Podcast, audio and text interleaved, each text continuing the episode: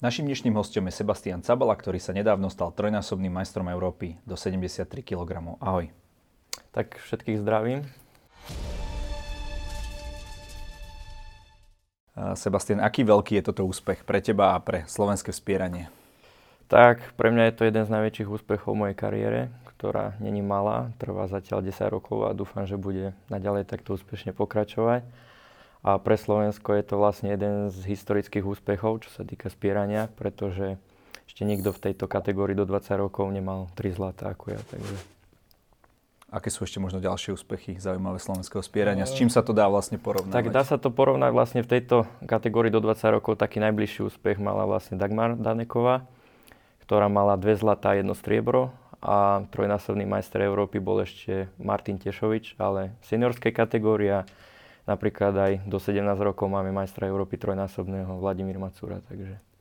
Uh-huh, takže je to medzi tými je to najlepšími. Medzi, áno, áno. A ty si vytvoril aj niekoľko slovenských rekordov aj priamo na tej áno, akcii. Áno, uh, bolo ich tuším, neviem ani koľko presne, neviem, 6 alebo 7. Už to ani tak moc nerátam, lebo zatiaľ sa mi darí skoro na každej súťaži vytvoriť slovenský rekord, čo, z čoho sa veľmi teším. Takže. A ty si vlastne vedel, keď už si išiel na ten šampionát, že máš šancu na nejakú medailu, prípadne na zlato? No, vlastne dva mesiace pred šampionátom vyšla štartová listina, ktorej som figuroval pr- prvý. A tréneri ako tak chodili za mnou, že máme šancu, že na medailu, že bolo by to super, ale že treb, netreba mať veľké oči, hej, že je to len štartová listina, všetko sa tam môže zmeniť, ale ja som si tak vnútri hovoril, že musím naozaj vyhrať, že je to jedna z mojich najväčších šancí vyhrať a e, ktorého športovca sa není konečne niečo vyhrať, takže som od začiatku nejako si proste sugeroval do mysle, že proste idem vyhrať a nič iné ma nezaujíma a chvála Bohu sa to tak podarilo, takže či to potom nedáva, vieš, na teba väčší tlak, keď si bol mm. takzvaný ako keby ten prvý nasadený? Chápem. E, vieš čo, e, možno keby som začiatočník, tak by to dalo na mňa taký tlak z pohľadu, že ľudia, aké majú odo mňa očakávania, hej, že čo sa týka ľudí zo zväzu, čo sa týka rodiny, trénerov, hej, vidia, aha, ty si prvý, nepokaz to, možno takéto nejaké pripomienky, ale skôr vo mne to vyvolávalo také sebavedomie, že som bol taký, proste som si povedal, že však ja som prvý, hej, že nikto tam není lepší ako ja, tak nemám prečo mať nejaké, by, byť pod tlakom alebo niečo, takže. Tie majstrovstvá Európy boli v Albánsku. E, mal si nejakú trému pred tým posledným pokusom, keď už si vedel, že už to môže tam tak, do, do, uh, dopadnúť? Našťastie už to, tak tú mentálnu stránku mám celkom na super úrovni, takže mal, samozrejme mal som nejaký rešpekt, ale ako, mal som nastavenú hlavu proste strašne pozitívne, že ja, ja to dnes vyhrám, ja proste to idem dať a agresívne som išiel do toho, takže strašne len malinký náznak možno nejakej obavy alebo nejakého zaváhania tam bol, ale naozaj bol som super pripravený mentálne na tú súťaž, takže minimum absolútne z koľko percent je vspieranie o psychike a z koľko percent o tej fyzickej príprave? Nejaké presné čísla neviem povedať, ale určite je tam prevaha tej mentálnej stránky a to možno nielen vo spieraní, ale aj v iných športoch, keďže naozaj e, koľkokrát ten športovec môže fyzicky na to mať, ale mentálne, keď to nezvládne, môže byť neviem akokoľvek silný, ale proste keď hlava povie nie, tak je koniec preto majú výhodu tí, ktorí sú možno slabší a sú mentálne na tom lepšie. A to sa týka aj ostatných športov, ale čo sa týka konkrétne spierania, možno je tam väčšia prevaha tej mentál, takej tej, o tej hlave to je, lebo predsa rozdiel napríklad, teraz nechcem nejako poukazovať na nejaké konkrétne športy, ale neviem, napríklad zoberme šprint na, 6, na stovku, hej, tak proste idem len šprintovať ale proste keď mám pred sebou činku, ktorá má 200 kg, tak myslím si, že ako my spierači už sme s tým, už sme naučení na to, ako na to reagovať. A napríklad moja mama koľkokrát si pozera nejaké moje videá z tréningu a uvidí, že tam mám veľa kotúčov, tak si povie, Ježiš, a to sa nebojí, že tam je tak veľa, takže možno máme troška nejakú prevahu oproti ostatným športom z tohto hľadiska. Samozrejme zase nejaké adrenalinové alebo moc nebezpečné športy to majú tiež na takej rovnakej úrovni ako my, lebo proste keď mi ide o život doslova, tak myslím si, že nebudem úplne v pohode. Takže je tam riziko nejakého toho zranenia, keby si to spravil? Áno, áno, ale myslím aj napríklad, ja neviem, také zjazdové lyžovanie tiež môže tam byť taký, nejaká mentálna obava, hej, predsa keď idem nejaký prudký zjazd, kde ide možno nejaký, ja neviem koľko, môžu ísť 120 ja viem, ale otázka je, že či je, či je e, to na úrovni, ten nebezpečie vo vspieraní. Ja, o, tak samozrejme môže sa stať aj smrteľný úraz, keď padne činka na hlavu, ale myslím si, že aj že v histórii spierania takéto úrazy našťastie asi neboli. Ako samozrejme už veľakrát aj naživo som videl, že niekomu vylomilo lakeť alebo padla činka na krk, ale tak vylomený lakeť, to sa mi môže stať aj keď padnem na ruku, hej, alebo čo a môžem si zlomiť ruku a čo sa týka, keď padne na krk, no samozrejme boli to, môže sa stať aj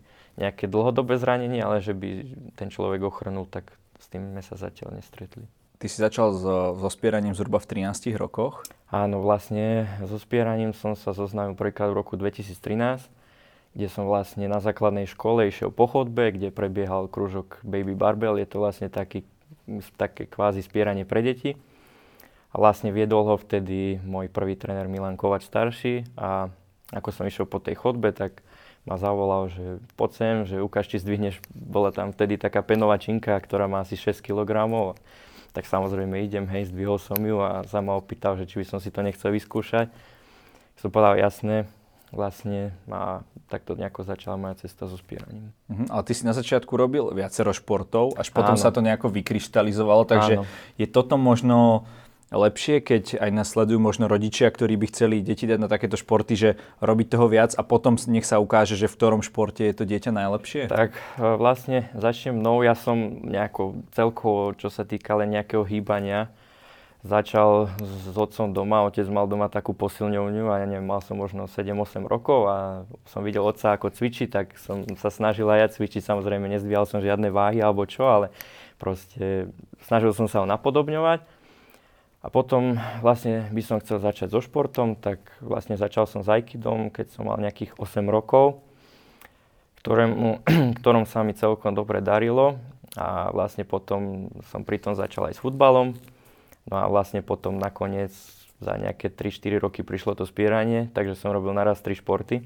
A to sú všetko také tri, trošku odlišné, iné, odlišné hej, športy, odosť. áno. No a vlastne potom to dopadlo tak, že som skončil s futbalom, lebo však tri športy za jeden týždeň tie tréningy proste bývali, že spieranie som robil každý deň, takisto aj kido a do toho trikrát futbal, tak postupne som to tak odstráňoval, až som vlastne skončil pri tom spieraní a čo sa týka nejakého, od môjho názoru, ako začínať u malých detí so športom, tak uh, ja by som určite začal nejakým šestranným športom, ktoré napríklad gymnastika, ktoré vlastne skvele pripraví tie deti na také základné pohybové schopnosti, ako je drep, nejaký skok alebo kotúle. kotúle takže, takže začal by som gymnastikou a keď už to dieťa bude mať nejaký ten základ tej pohybovej schopnosti, tak potom vlastne by som pozeral, že na čo by mohol mať talent alebo čo ho baví. A nech vlastne aj samo prejaví nejaký záujem a potom už by som sledoval z pohľadu rodiča, že vlastne v čom, na čo má, hej, alebo na čo nemá naopak a potom už by som ho nejako podporoval a usmerňoval. Kedy začať s takým, takým tým tvrdším tréningom? Lebo sú také dva prístupy, aspoň ako to ja vnímam, že Niekedy je to naozaj, že už od tých 8, 9, 10 rokov už naozaj robíš nejaký systematický Áno. tréning. A iná škola je zase taká, že v tomto veku je to vlastne tak, taký tréning hrou. Hej. A kedy podľa teba je vhodné sa nejakým spôsobom špecializovať na ten šport a uh-huh. pridať tam nejaký systematický uh, Teraz tréning? konkrétne, čo sa týka spierania, alebo tak všeobecne? Všeobecne a potom aj svo spieraní. No, tak určite do nejakých 12 rokov by som to bral úplne takou hrou, že kľudne aj napríklad aj keby som robil spiera, trénera spierania, takýchto detí do 12 rokov, tak kľudne by sme mohli hrávať futbal, všelijaké loptové hry alebo proste takéto zabavné veci, aby tie deti mali z toho aj takú radosť, lebo predsa také, ja neviem, 10-ročné dieťa, keby zavrem do telocvičie 6 krát e, za týždeň, tak asi by z toho nebolo natešené. Takže do takých tých 12 rokov by som to bral úplne zľahka. Samozrejme, aspoň, ja neviem, trikrát do týždňa tie tréningy toho daného športu a potom, ja neviem, dvakrát do týždňa také tie už, či už loptové hry alebo nejaké kondičné veci, behy a alebo turistiky napríklad, nech sa aj ten kolektív tých detí vlastne zohrá spolu. No a potom od tých 12 do takých 15-16 rokov by už to bolo viacej špecializované, ale zaradi, na začiatku prípravy by som zaradil takú všeobecnosť, hej. Napríklad vo spieraní majú mladší žiaci do 15 rokov, mávajú aj trojskok z nožmo z miesta a potom majú aj hod medzi cymbalom zad. Takže je to, zase je to také všeobecné, že není to len to spieranie. To je priamo disciplína áno, aj v áno, čiže spierania. vlastne mladší žiaci vo spieraní majú štvorboj, majú ten trojskok, majú hod medzi cymbalom, trh, nadhod. No a vlastne potom od tých 15-16 rokov už by som nastavil normálne kľudne aj dvojfázové tréningy a proste začal, samozrejme by neboli ešte také e, s takou veľkou intenzitou, ale už nech si to dieťa zvyká, že proste bol som ráno na tréningu, aha, ešte mám po obede tréning, hej. A vlastne už by som ho začal špecializovať a nech už vlastne si zvyká, pripraví sa nejako na tú profesionalitu. Samozrejme, bol by tam ešte samozrejme veľký rozdiel medzi tým, dajme tomu, dorasteneckým tréningom až tým seniorským, ale už proste nech to dieťa zažije aj tie ťažké chvíle toho športu. Ty si túto periódu práve absolvoval s trénerom Palom Svrčekom. Áno. Uh, bolo to teda takto, ako si hovoril? Tak vlastne do tých mladších žiakov, alebo viac menej tam tie také všeobecné začiatky, že nie tú špecializáciu som zažil ešte s trénerom Kováčom, spomínaným tam naozaj to aj tak prebiehalo, že sme veľakrát hrávali aj futbal, alebo robili práve ten trojskok, medi, medicínbal sme hádzali a potom tam bolo to spieranie. Aj to bolo takou hrou, že za, po tréningu nám dal vždy cukríky alebo takto. A potom, čo sa týka taká perióda toho staršieho žiaka, tak uh, áno, tá tiež tak prebiehala, že ešte tam boli také všeobecné veci, že bola tam, boli tam rôzne také cviky na zlepšenie dynamiky, či už z výskoky na bedňu, alebo nejaké krátke šprinty a potom bolo to spieranie vlastne. Bo napríklad, keď si to porovná s tréningom teraz, tak vlastne náš tréning vyzerá tak, že trh nadhod a drepy vpredu a dvakrát za týždeň máme drepy vzadu.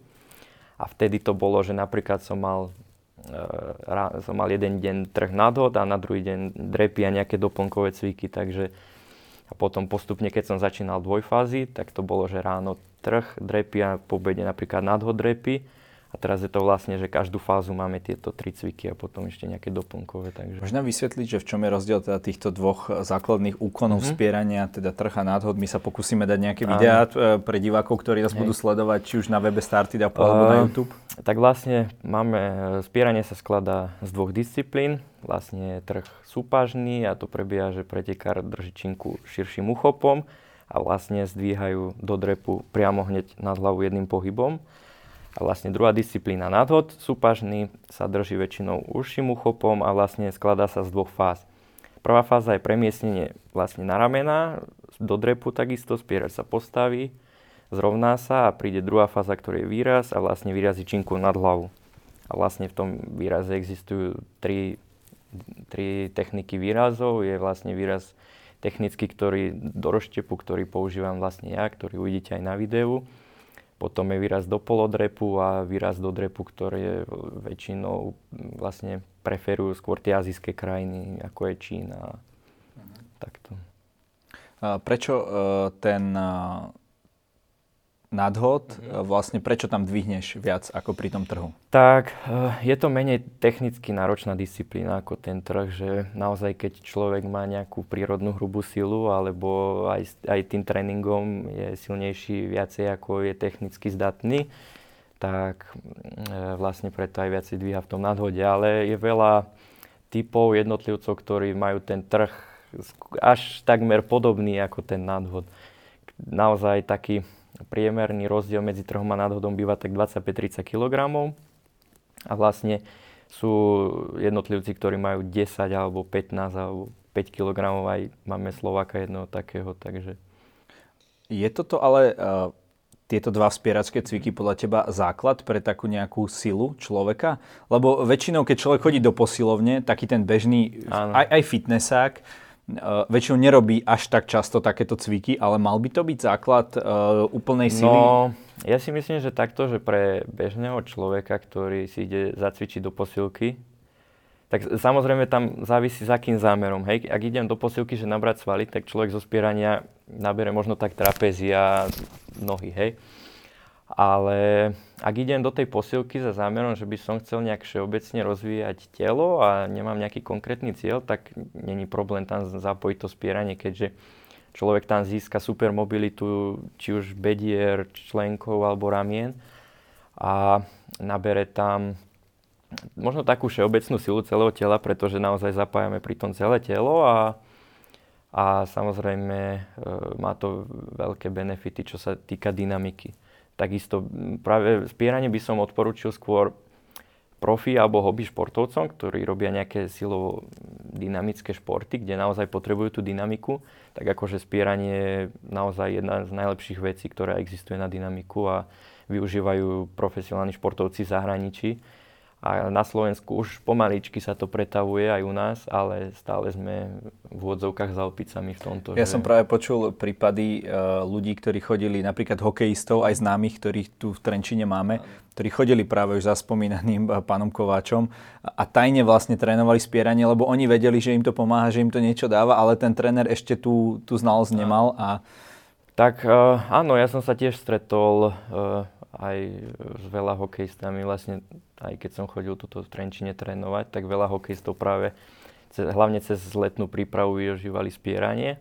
Ale takisto, čo sa týka atletiky, napríklad e, vrhači e, alebo, alebo kladivári vlastne využívajú spieranie dosť často a napríklad naša najlepšia kladivárka Martina Hrašnová spolupracuje s, s môjim trénerom a ona bývala v spierackej telocvični koľkokrát aj 5 krát za týždeň, takže a veľakrát to bolo viacej ako mala svoj atletický tréning, takže natoľko v niektorých športoch je to spieranie dôležité, že ho možno viacej robia ako ten, mm-hmm tie vlastné disciplíny. Takže. No a to by určite veľa ľudí zaujímalo, že keď ty pôjdeš ako svetový spierač mm. do mhm. posilky s niekým, kto tam len cvičí, tak na taký, že benche, bench press, zhyby mm. a takéto cviky, možno bicep, uh, bicepsové zdvihy a tak ďalej, že ako by si si vlastne počínal? Bol by si lepší ako títo ľudia? Lebo no, predsa tá tvoja disciplína je chápem. taká technickejšia.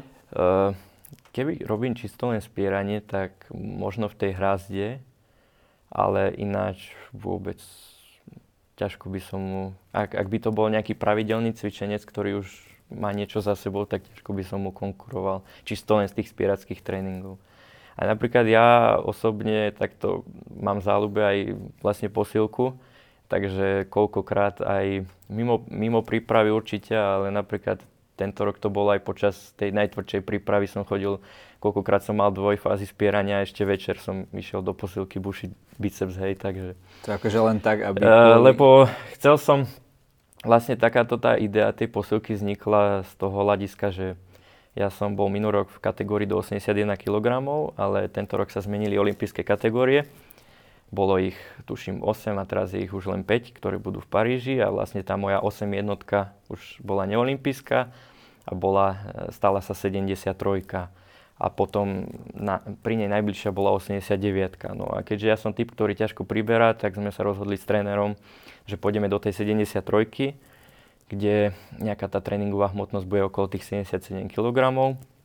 Ja som si tak povedal, že ale je rozdiel mať 77 kg a mať 15% tuku a je rozdiel mať 77 kg a mať, ja neviem, 7% tuku tak a som si povedal, že začnem vlastne, pokiaľ budem vládať, ešte doplnkovo robiť vlastne tú nejakú základnú posilku a aby naozaj tá postava bola naj, čo najkvalitnejšia a potom sa to aj odražalo na tom výkone. A aj keď možno nejaká svetová špička nezaraďuje nejaké tie doplnkové cviky ako posilku, No, síce napríklad takí Číňania, alebo teraz už aj Taliani vlastne robia aj také, že ja neviem, kladku, alebo príťahy v predklone s jednoručkami, alebo takéto nejaké základné cviky posilňovacie, ale taká bulharská škola vlastne spieracká, ktorá je historicky vlastne najlepšia.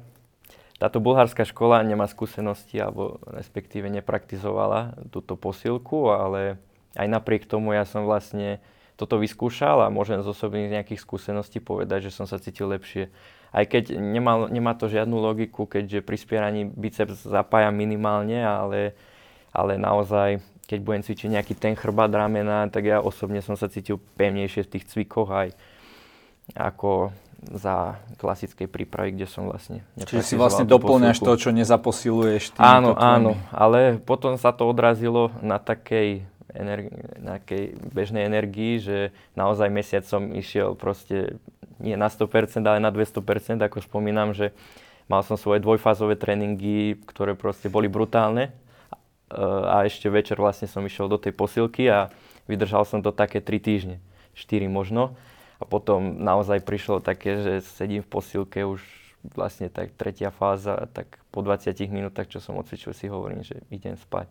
A potom sa to odrazilo aj na tých mojich tréningoch, že už som menej vládal a mal som vlastne také vyhorenie, lebo to je taká moja chyba, že, že viem ísť buď úplne všetko, alebo potom málo, že nemám taký ten stres, že neviem si povedať, aha, že teraz by som mal pres- troška začať odpočívať, aby som stále vládal, ale miesto toho proste zatnem zuby a idem až proste, kým telo si povie nie. Jasné. Ale to je inak tak zaujímavé, že keď máš dvojfázové tréningy, tak možno, že tak, že jeden ráno ideš napríklad trh a druhý a po obede nadhod, alebo no, ako to je? ako som spomínal, no vlastne e, v takej skratke, lebo to je, vieš, keď Idem, človek cvičí, hej, tak uh, nenapadne úplne bežného človeka, že dvakrát pôjde áno, cvičiť, hej, áno. to je podobnú vec. No, tak vlastne e, v tom systéme, čo trénujeme my, čo je vlastne taká slabšia verzia toho bulharského systému, niekto, kto sleduje spieranie, určite bude vedieť, ale vlastne pre tých ľudí, ktorí to nepoznajú, vlastne tak e, charakteristika bulharského systému je vlastne časté až dennodenné maximum,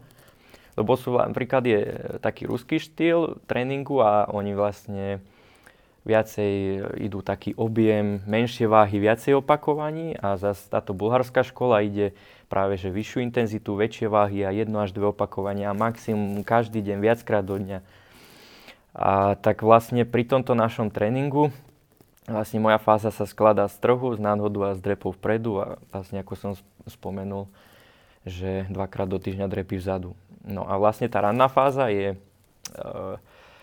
v pláne je zhruba tých 85% z toho maximálneho výkonu 1x3, ale e, vlastne ten tréning, e, neriadíme sa takým plánom, že čo je napísané na papieri, ale čo povie tréner. Lebo naozaj pre tento systém musí byť tréner, ktorý má k tomu cit a vidí toho pretekára. Napríklad, lebo toto je častá chyba možno aj v iných športoch, že mám napísaný nejaký tréningový plán Poviem to na príklade u nás. Napríklad mám v tréningovom pláne, že dneska musím 200 napríklad drepnúť e, jedno opakovanie 3 série. A napríklad začne sa rozcvičovať, natiahnem si sval, som v treťom ťažkom týždni, že naozaj som rozbitý a proste už 170 ledva drepnem a príde tréner, no ale máme 200 napísané v pláne, musíš to ísť. Hej.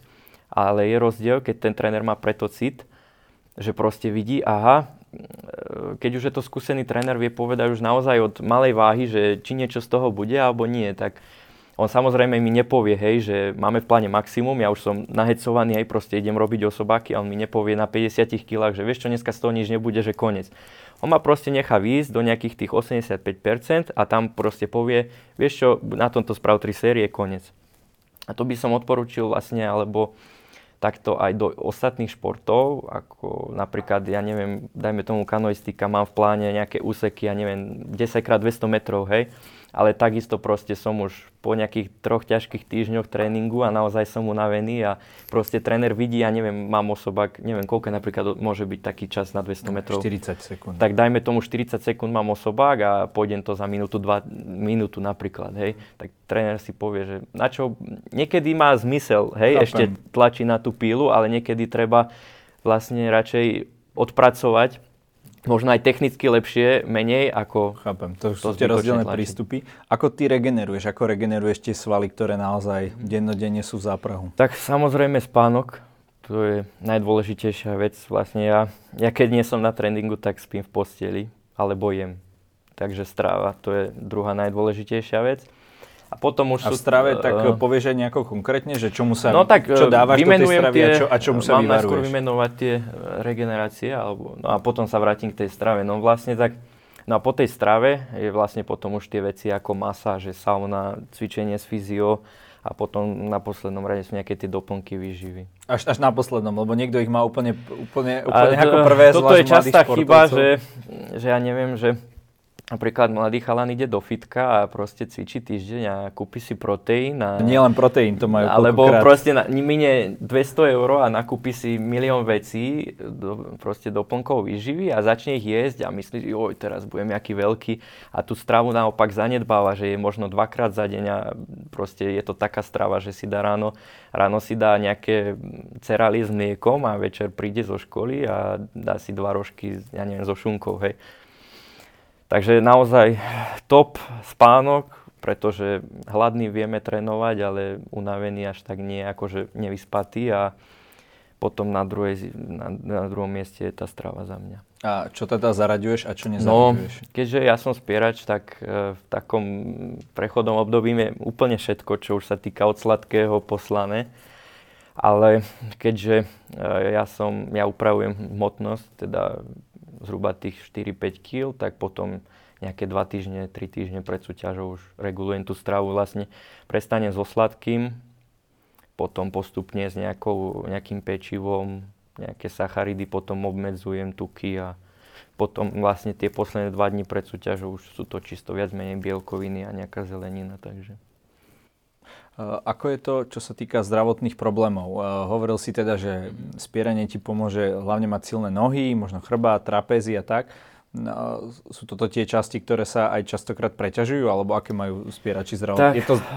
čo sa týka nejakých tých profesionálnych, tak je to aj samozrejme individuálne, že každý máme nejaké svoje každý vy, vykonávame tú techni, techniku ináč a potom to sa odvíja aj na tých zraneniach, hej, že Napríklad e, mojou najväčšou slabinou sú kolena, pretože mám od prírody ten vrch silnejší ako ten spodok. Mám proste vyvinutejší viacej vrch ako nohy a tým pádom potom e, viac menej zdvíham cez vrch tela ako cez tie nohy a potom sa to odvíja na tých kolenách, že sú preťažené a vlastne sa mi zapalujú tieto kvadricepsové šlachy. Ale zas napríklad u nás na Dukle som zase jediný spierač, ktorý nemá problém, chvála Bohu, s chrbtom, hej. Máme tam proste 5 ľudí, ktorých za rok sekne mnohokrát. Mm-hmm. Takže...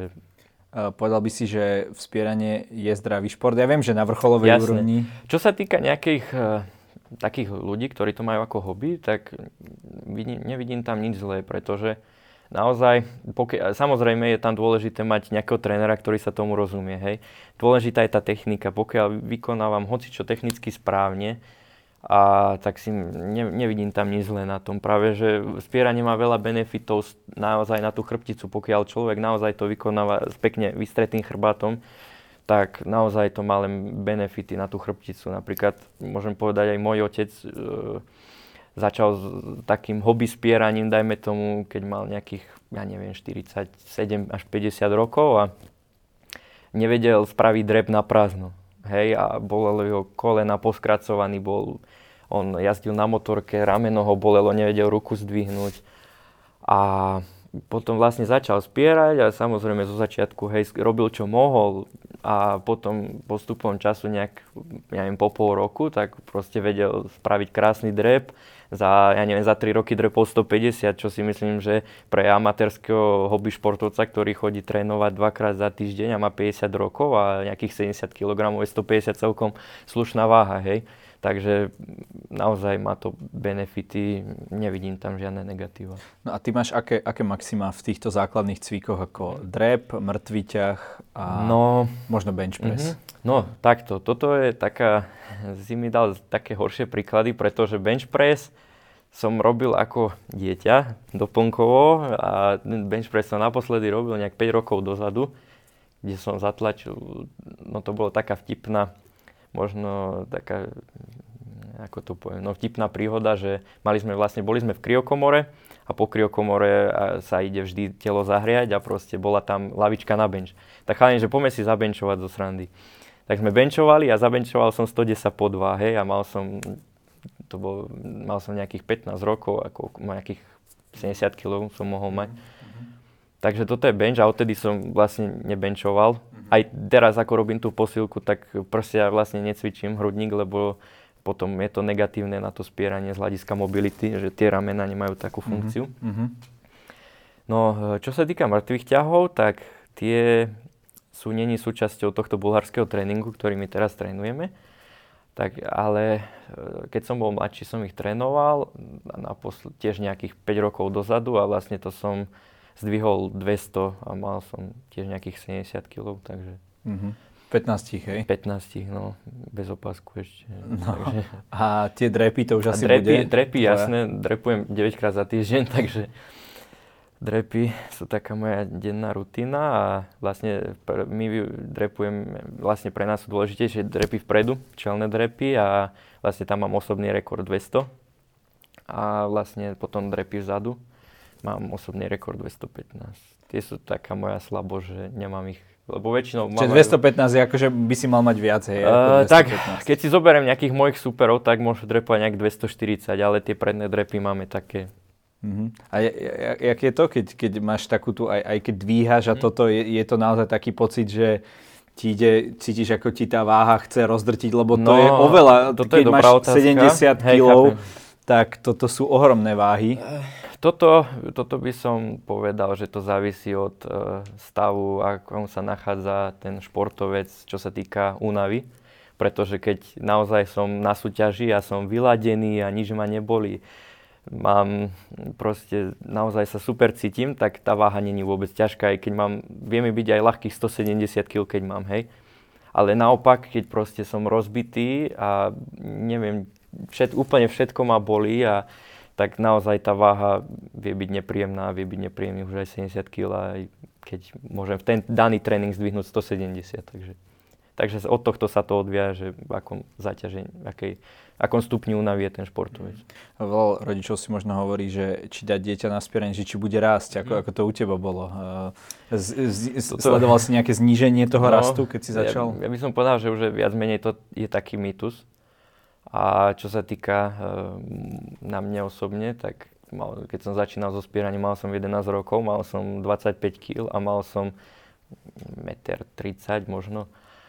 Teraz mám 77 kg a mám 1,73 m, takže som vyšší ako moji obidvaja rodičia, takže myslím si, že to je dostatočný dôkaz, ako k tomu prípadu, že by ten, to dieťa prestalo raz, môže dojsť možno len, ak by to naozaj bol zlý tréner a vykonával to technicky zle, e, ten športovec, tak možno vtedy tam môže prísť nejakému vážnemu zraneniu, ktoré môže ovplyvniť vlastne e, ten rast. Takže ak by som rodič a dávam dieťa na spíranie, tak určite si preverím toho trénera, že čo má za sebou. Možno sa popýtam ostatných rodičov, že aké majú s ním skúsenosti.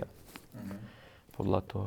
Aké máš ďalšie plány do budúcna? Je to práve tá Olympiáda a, a v Paríži. A ako je reálne, že sa na ňu kvalifikuješ? No, Olympiáda v Paríži je taký, taký dlhší cieľ, taký dlhodobý vlastne.